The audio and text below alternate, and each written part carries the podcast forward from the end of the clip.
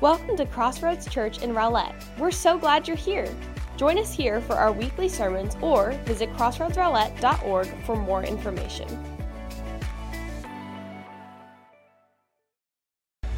Rally cry. The idea of people coming together and passionately proclaiming that they will fight for a shared cause. A rally cry involves a sense of desperation. As Gideon and his three hundred men prepared to face a seemingly impossible battle, they gathered together and shouted a rally cry in desperation, knowing that the battle was the Lord's. A rally cry requires core values. These are the things we are fighting for, proclaiming, and the hills that we will die on no matter what comes. A rally cry requires togetherness. Together, we can commit to our core values that will rally us to stand up in a culture that seems to bow down to everything. Church, it's time for a rally cry. All right. Good morning, Crossroads. All right. Today we're going to continue in our series, Rally Cry, the hills that we will die on. And we're talking about our core values, the values that we feel give God the most glory. And these are what we're going to carry out as a church. You know, so one of the hills that we will die on has to do with connections, right? We want to connect with you. We want to be a connection church.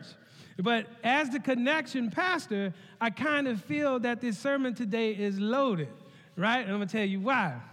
Because if you have a job and you can't tell why that job is important, you're not going to have that job for very long. So y'all just sit back while I work on a little job security right now. Okay, God created us for connection. God created us to represent who he is throughout all of creation. You know, we don't serve a God who creates everything and sends everything into motion and say, hey, figure it out on your own, right? We serve a God who created us in his image for his purpose. Um, let me talk to you a little bit about, uh, when we talk about the image of God, I want to first talk to you about this ring right here on my finger. Uh, Gavin and I have been married for twenty years, and um, I want to tell you that this is the first ring that um, when we got married on our wedding day that she gave me, but in actuality, this is the third. Let me tell y'all how I lost the first one. Hey, y'all pray for me. I, life is kind of hard for me sometimes. Um, this is the third ring, all right? And let me tell you how I lost the first one, right? So it was about a year after we got married, and we went to Alabama, well, down to Mobile. And in Mobile, you fish. That's what you do. We fish a lot. So it was me, my brothers, and Gabby, and, you know, we would take Pringles and stuff on the fishing trip, you know, so that we can fish, and then probably do a little halftime, eat some chips, this, that, and the other. But we took Gabby with us, and Gabby said, look, y'all got to have some wet naps. Y'all can't be putting your little fishy hands in the Pringles cup, right? All my years going to man school, I never heard that, right? You fish, and whatever you got, you get and you eat. You're a man. But nope, Gabby came. So I went in there, and I, I was fishing, because I always call it feeding the family, so I was feeding the family. And then uh, I had to wipe my hands with the wet nap, ring fall off. We were on the pier. Hits twice. Boom, boom. And when a traumatic experience happened, everything happens in slow motion.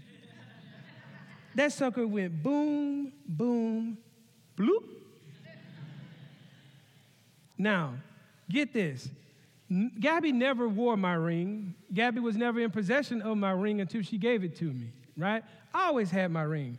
And so you would think that people would be concerned about me. Me and my brothers look up at the same time, and they don't look at me. They look up at Gabby. It went just like it went just like that. And my oldest brother said, ooh, she's going to kill you, right? And so having this ring, it represents Gabby and I's union. And when I wear when I wear it, it represents Gabby, okay? In the Old Testament, when a king would have a signet ring, he would give it to someone to represent him. So what he was doing was he was giving that person his authority, all right? God created us in his image and gave us purpose, but he also, we are God's signet ring to all of creation. And God wants man to rule over all of creation. First Genesis chapter one, verse twenty-eight says, God blessed them and said to them, be fruitful and increase in number. Fill the earth and subdue it. Rule over the fish of the sea and the birds in the sky and over every living creature that moves on the ground.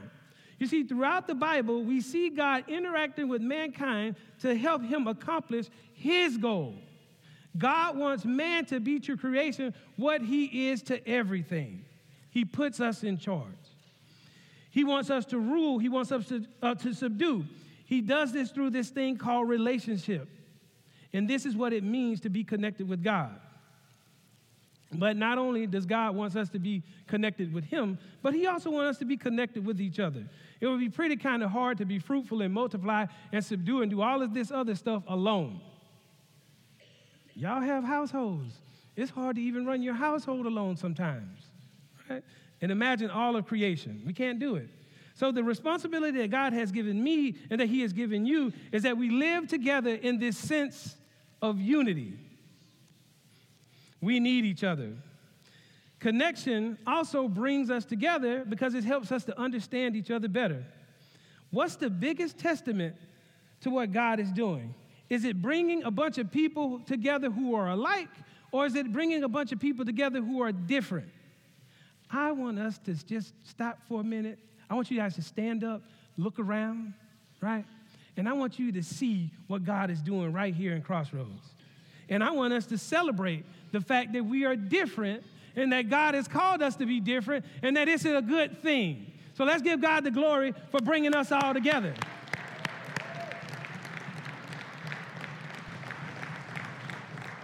You, be, be, but you better bring them Cowboys together this day, I'm telling you. Okay, there are no two people who are exactly alike. We are different. We live different. The things that motivate us different. What if I told you that I was the biggest introvert that you would find, and nothing I like better than, I'm sorry, than reading a good book and spending some time alone with my thoughts? Y'all wouldn't be, I, I don't, I, I don't even believe that, but I'm not, right? I'm an extrovert, man. I'm not to the umpteenth degree. I'm up here with it, right? And the reason I wanted to be an introvert because it seemed so peaceful. I mean, think about it, right? You get your little book, get your little time. Ah, peaceful. It wouldn't last long for me. Not long at all. Because being an expert always gets me in trouble. Why? Because I'm loud. I don't have a sense of people's personal space. I don't. I, and I'm, I'm not going to look down at my family because they, they, they're shaking their head. Because they know I bother them all the time. I can't help myself. It's in me, right? And again, I'm loud. Right? But... But I have to understand, though, that people are lot, are not like me, and I have to understand that we're all different, right? Okay, I was reading this article, right, and this is what it said. It was called The ten Church Things That Alienate Introverts. And I want to be mine because I, I got this job. I want to make sure that I'm doing good, and I, people, not everybody's like me, all right? So I said, let me read about it. This is what the person said. It's called Overly Enthusiastic Greeters. Happily, most churches understand the importance of greeters. After all, the main church doors are an ideal place to welcome new and returning people.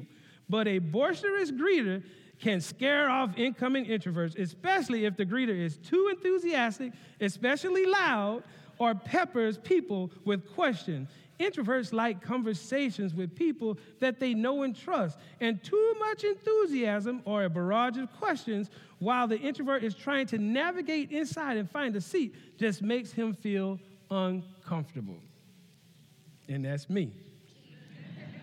Now, but I want you to understand me too. I think connection, we got to understand each other, right? The goal of connection here, and the goal of connection here with, for me, is not to let anyone feel uncomfortable. That's not my goal, right? My goal, when you come through those doors, I want you to know I see you and that you fit here. That's my goal, right? But I have to do that in a way that is received, right? Because if you don't receive it in that way, then I'm just being annoying, and I don't want to be annoying. Connection is so important because we learn how to understand each other better. I want you to imagine in uh, Genesis chapter eleven, the Tower of Babel. And if you don't know the story, what happened was that the people tried to create a tower that was so big that they thought that they could reach up to God, and they wanted to be their own God. They wanted to make their name great. So what God did was he came down, confused their language, and then sent them out, and that's how we get our nations and everything like that. But I want you to imagine now the Tower of Babel in reverse, right? What if God called those people back into a kingdom, but not to make their name great, but to make the name of his son Jesus great? How will we receive them? Because that's what he's doing, right?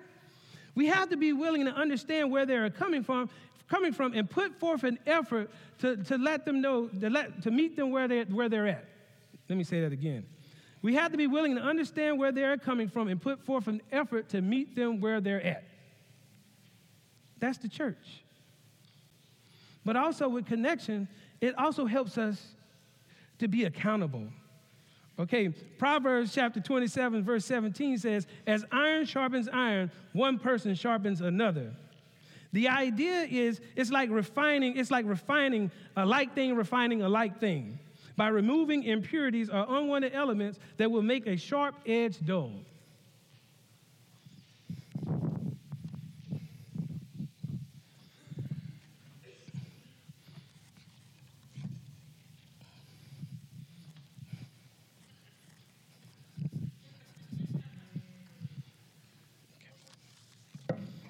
Okay, all right. You're doing ministry, right? You're doing ministry, right? And you're telling people, hey, you need Jesus in your life. You need to stop spending your money on things that don't bring a benefit. You need to pay your bills, you know? All of that ministering to people. You need to stop watching so much T V. You need to clean up your room. Man, you're just getting on my nerves right now. Right? All of that ministry, right? It, it, it's good stuff, but the impurities, it makes a, the edge dull, right? And so in order for that edge to be refined, right, you have to get it so that you have like thing sharpening a like thing. Because it didn't say titanium and steel. It says, it says iron and iron. It didn't say titanium and iron. It says iron sharpens iron. A like thing sharpens a like thing. And we all need to be refined. You have to have somebody in your life that's refining you, that's bringing you back to what God has called you to be. So I ask, who do you have in your life that's refining you? And I want to kind of remove this because I see my boy licking his lips. And he thinks that these are going to be his after this sermon, right? Because he wants to get a job at Medieval Times.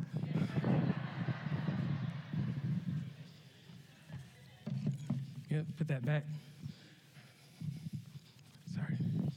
But you have to have somebody in your life refining you, right? But sometimes we have replaced having relationship with things like self-help book, um, uh, staying busy, or extended times on television.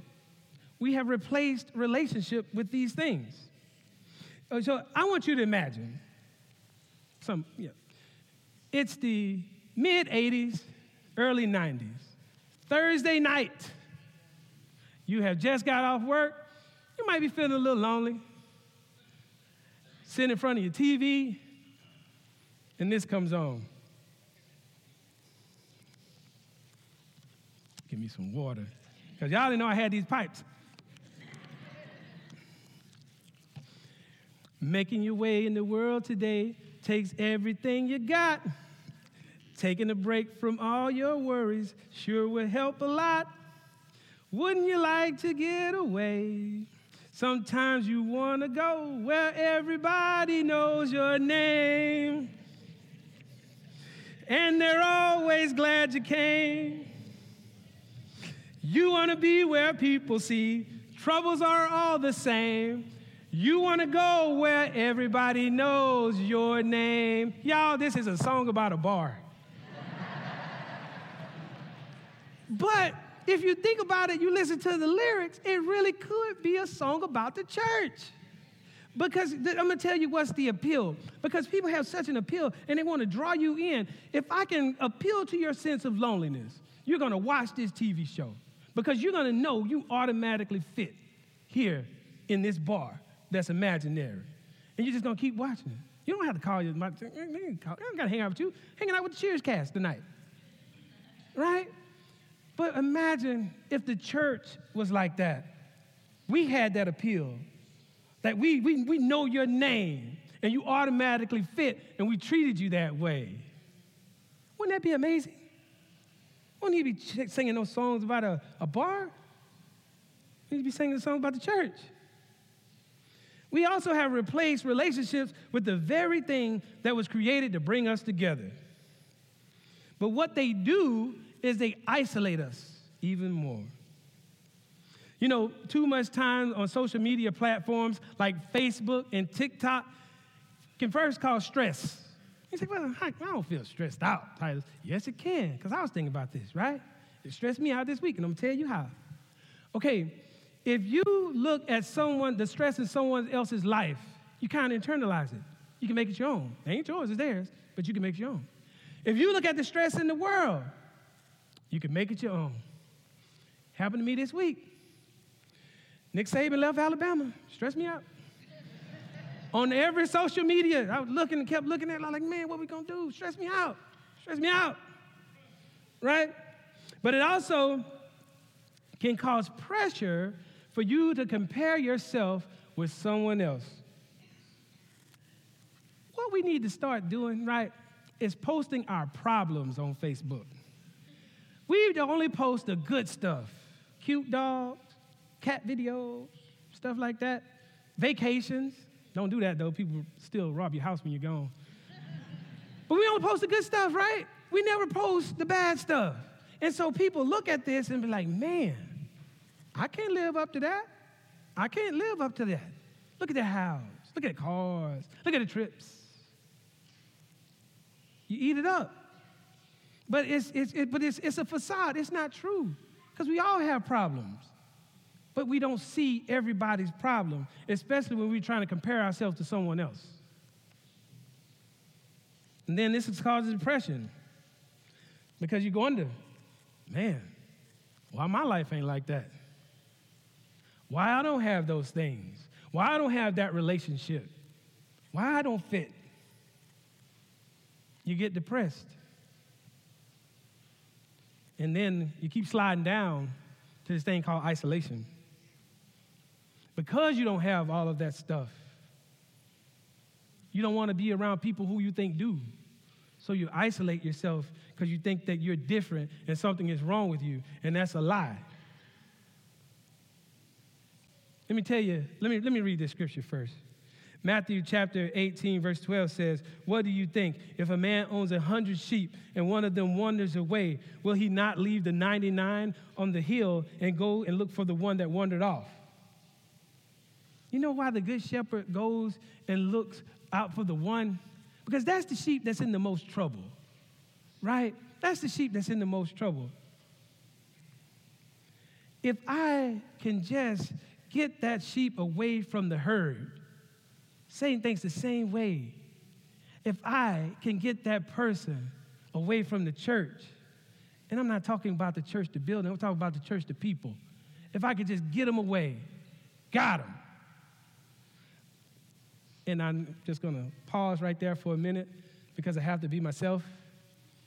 I kind of think or thought along the lines of a wolf when I was trying to get Gabby.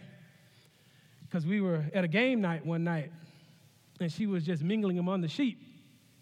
And I was watching, because I knew eventually she would have to go get something to eat. And I waited. But she must have had a good conversation going on, because she talked a long time. And there was a lot of other sheep, I mean, a lot of other wolves in that room. But them wolves didn't have my, their eye on what I had my eye on. Because when she moved, they would have moved. But when she moved, I moved. And I waited, because I knew all that talking, she would get thirsty. I was right. So I made my move. The wolf. I learned from that. Y'all need to start watching National Geographic too. Maybe you bachelors out there, get you a wife or something. Right? Let me tell you, there is nothing that can replace relationship because that's what we were made for. We were made for a relationship. So don't let all of this other stuff take that away. Get into a relationship with like-minded people who are going to grow you. Also, connection is a benefit. Yeah. I grew up with this thing, this phrase. We called it the hookup. Not to be confused with hooking up. That's a whole nother sermon altogether, right?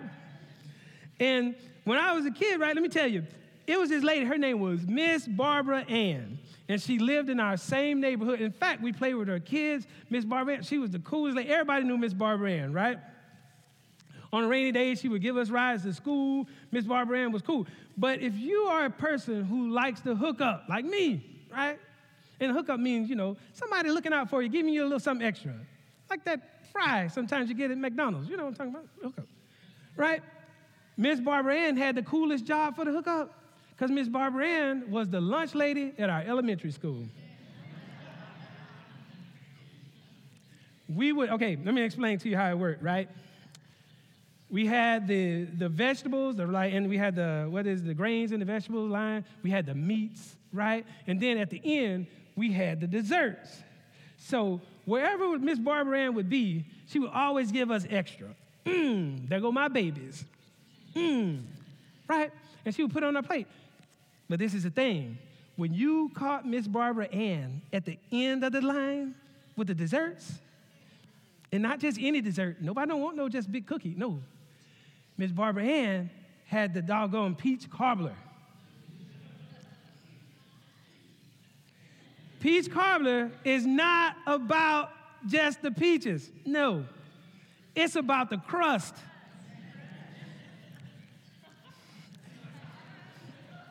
Mm. And this is the thing. You had to be in line when you sat down with other kids, and they would look at your plate and wonder why their plate wasn't like that. Mind your business, man. Mind your business. Galatians chapter ten, Galatians chapter six, verse ten, for, I can't even get it out. Galatians chapter six, verse ten says, therefore, as we have opportunity, let us do good to all people, especially to those who belong to the family of believers. This is God telling us to hook each other up. This is God telling us to look out for each other. And it's okay, especially for those who are believers. It, it is a benefit to be a part of the kingdom. You know, we do we look out for others? Yes, but more so for fellow believers. And, you know, what, I, this is another benefit I want to tell you, and then this is a little more serious, right? Um, but back pain, that's the most horrible type of back, back pain that you'll feel, right? For me, it really was. I remember, like, I guess two years ago when we did the Super Bowl of preaching, we, we did it like the, the old guys versus the young guys, and I didn't help matters because I was all bent over because my back was hurt, right? And so there was a lot of jokes, but I, I was hurting. And so Gabby took me to a chiropractor, right? The lady had to be from Russia because what she did to me wasn't American. Let me tell you. It's, and some of you who've been to a chiropractor, you might know. It was his table, right? And you're supposed to lay on the table. But this is the thing. It's not just an ordinary table. The middle of the table pops up. And you look like a caterpillar going over the table, right? And she pushed your back down and the table clicks and pops. You can feel it in your toes. It hurts, right? But if you think about it, that's how the kingdom of God is supposed to be.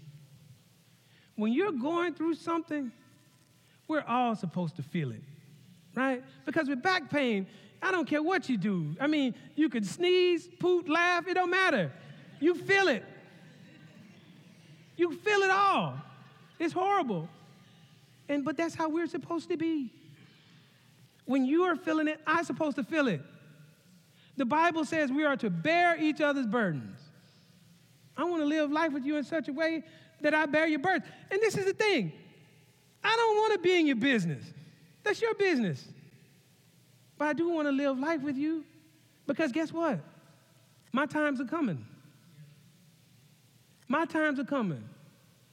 And I want you to come alongside me. And I, it's not about just, okay, bringing a bunch of words, saying what I did wrong, this, that, and the other. Sometimes it's just by walking up, up to a person and giving them a hug and say, man, hey, look, I'm here with you. I, I want to share in this with you. And, and, and if we're real, some of us are in church here today because they need somebody to share in their pain. And you don't know where somebody can share in your pain in another place. So you're here today.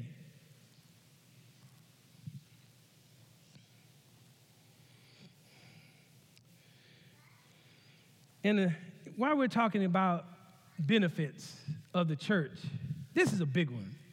You are a benefit to the church. I want to make that known. You are a benefit to the church. And I'm going to take, especially here at Crossroads, right?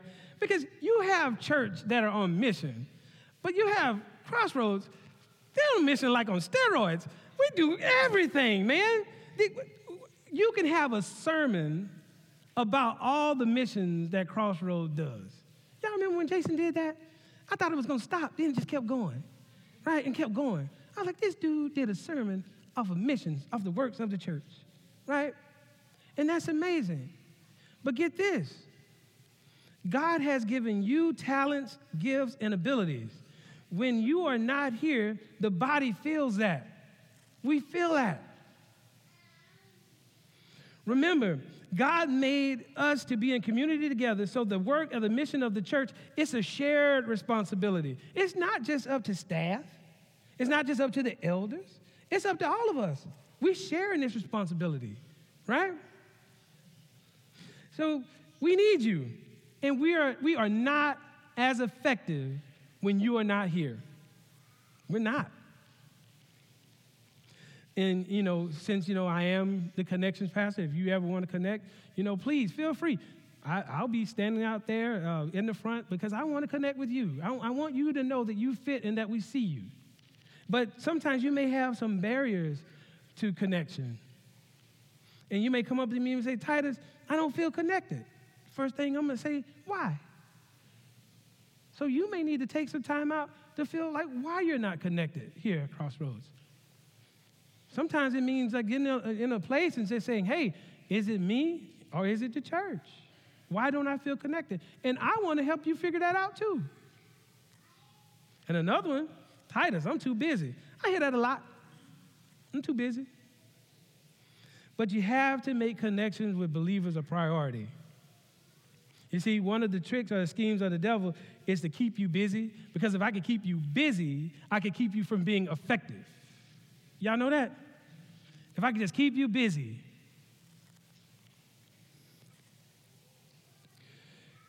And when you're not effective, it keeps us off mission. It keeps us off mission. And another one, I don't know how to connect. Titus, I just don't know how to connect. That's why I'm here. That's why the staff is here. And we would love to have a conversation with you and talk to you about all the programs and the ministries the church provides. But we also just want to talk to you about having a relationship. Sometimes when you come to a church, the first thing you expect, say, hey, they want me to do something. I don't want you to do nothing. I want you to feel that you fit here and that we love you for who you are here. I don't want you to feel like you have to come here and do something. You have to come here and do a great work. Is there a work that has to be done? Yes. But can we be in relationship first? Right? Can we have a relationship first? So we are in this series called Rally Cry, the hills that we will die on as a church. And, you know, I'm always talking about, like, you know, the positive aspects. This is what being connected means. But I want to talk to you about some things that would happen if you were not connected. For instance, if you were not connected in your marriage, guess where that marriage is going? To divorce. If you were not connected at work, guess where you're going to be? Unemployed, right? You didn't think enough to get the fries out the grease, you're fired, right? You got to be connected, y'all. You got to be all in. So what's the what, so what's the risk of not being connected to God? Our body becomes weak. Our body becomes weak. It's like trying to navigate or operate with a missing limb. That's what it's like when you're not here. And then second, we have to overcompensate. So you have the eye acting as if it's the ear, or the arm acting as if it's the leg. We're not as effective. We're weak. So in being connected, we want you here because you fit and you belong. And God called us to be connected. So right now, I just want us to go to the Lord in prayer. And I just want to thank him for all the things that he's doing here at Crossroads. But I also want to thank him for the fact that we're connected, all right? Dear Heavenly Father, Lord, we love you. We thank you for your many, many, many gifts, Lord, many blessings, Father, Lord, as a church. Father, and I just want to thank you for the people here at Crossroads, Father, Lord, and how we are connected to one another, and we want to do connections better, but we also want to make sure that we stay connected to you most and foremost, Father. Lord, we love you. We thank you for what you're doing, and please continue to guide us and lead us. It is in your Son, Jesus' name we pray. Amen.